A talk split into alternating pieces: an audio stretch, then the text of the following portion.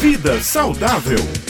É a hora da coluna Vida Saudável. O tema de hoje é vitamina D e redução de riscos de diabetes em adultos. Pois é, quem traz essa boa notícia para nós aí, tirando todas as nossas dúvidas, é o médico nutrólogo Dr. Alan Lúcio, que já está em linha aqui com a gente. Doutor Alan, bom dia. Bom dia, gente, tudo bem? Bom, para a gente entender como que a vitamina D ela pode uh, diminuir o risco, a chance de você desenvolver diabetes, a gente precisa entender um pouquinho como é que funciona a diabetes. Veja só, existem dois tipos básicos de diabetes. Na verdade, é um pouco mais complexo do que isso, mas eu vou tentar simplificar. Existe a diabetes tipo 1 e a diabetes tipo 2. Qual é a diferença entre elas? É mais ou menos o seguinte, gente, imaginem só a seguinte situação a, a insulina é um hormônio, um hormônio produzido pelo pâncreas. Como que essa insulina ela funciona? Essa insulina, gente, ela vai nas nossas células e ela a, toca uma espécie de interruptor na célula.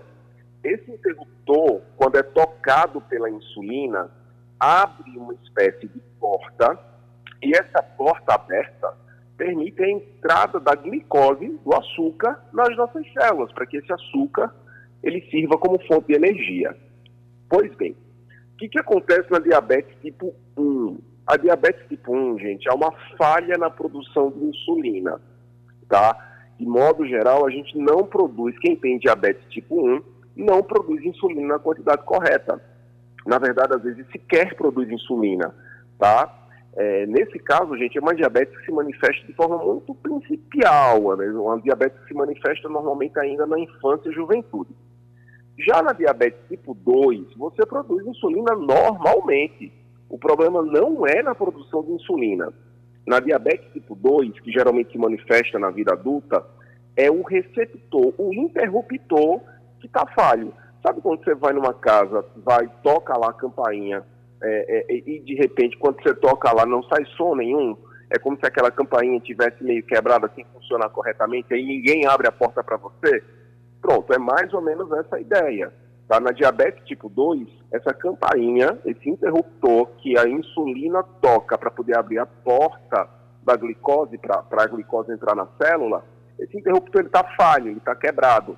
Tá? E por quê? O que, que acontece para esse interruptor quebrado? normalmente anos e anos e anos e anos e anos de uma vida com alimentação desregrada. Anos e anos e anos forçando o corpo, forçando esse interruptor, apertando esse interruptor com força e brutalidade por meio de uma alimentação inadequada. Tá? E aí é que entra a vitamina D. Os estudos mais recentes, eles têm mostrado que a vitamina D ela tem uma relação muito mais direta com a diabetes tipo 2, com a prevenção da diabetes tipo 2 que essa diabetes se manifesta no adulto. É, e por quê? Porque a vitamina D ela consegue restaurar, ela consegue melhorar esse receptor, esse interruptor. E a partir disso, a partir do momento que ela melhora, desinflama o corpo ao ponto de melhorar esse interruptor, ela permite, na verdade, que a, a, insulina continue tendo uma boa ação, que a glicose continue entrando na célula para servir como fonte de energia e que não se acumule no sangue, evitando assim a diabetes. Tá? Ah, hoje já existem estudos também relacionando a, a, vitamina D com a diabetes tipo 1, que é aquela mais juvenil e que é relacionada à produção de insulina. Sendo que esses estudos ainda estão em fase de andamento. Então a gente ainda não tem realmente é, é, nenhum martelo para bater agora, mas os estudos também mostram que a vitamina D pode ajudar, sim, também até na diabetes tipo 1. Por outro lado, né, doutor Alan, também não se trata aí de comprar cápsula de vitamina D na farmácia, sair tomando por conta própria, né? Apesar disso, é, tem que se ter cuidado com ela também.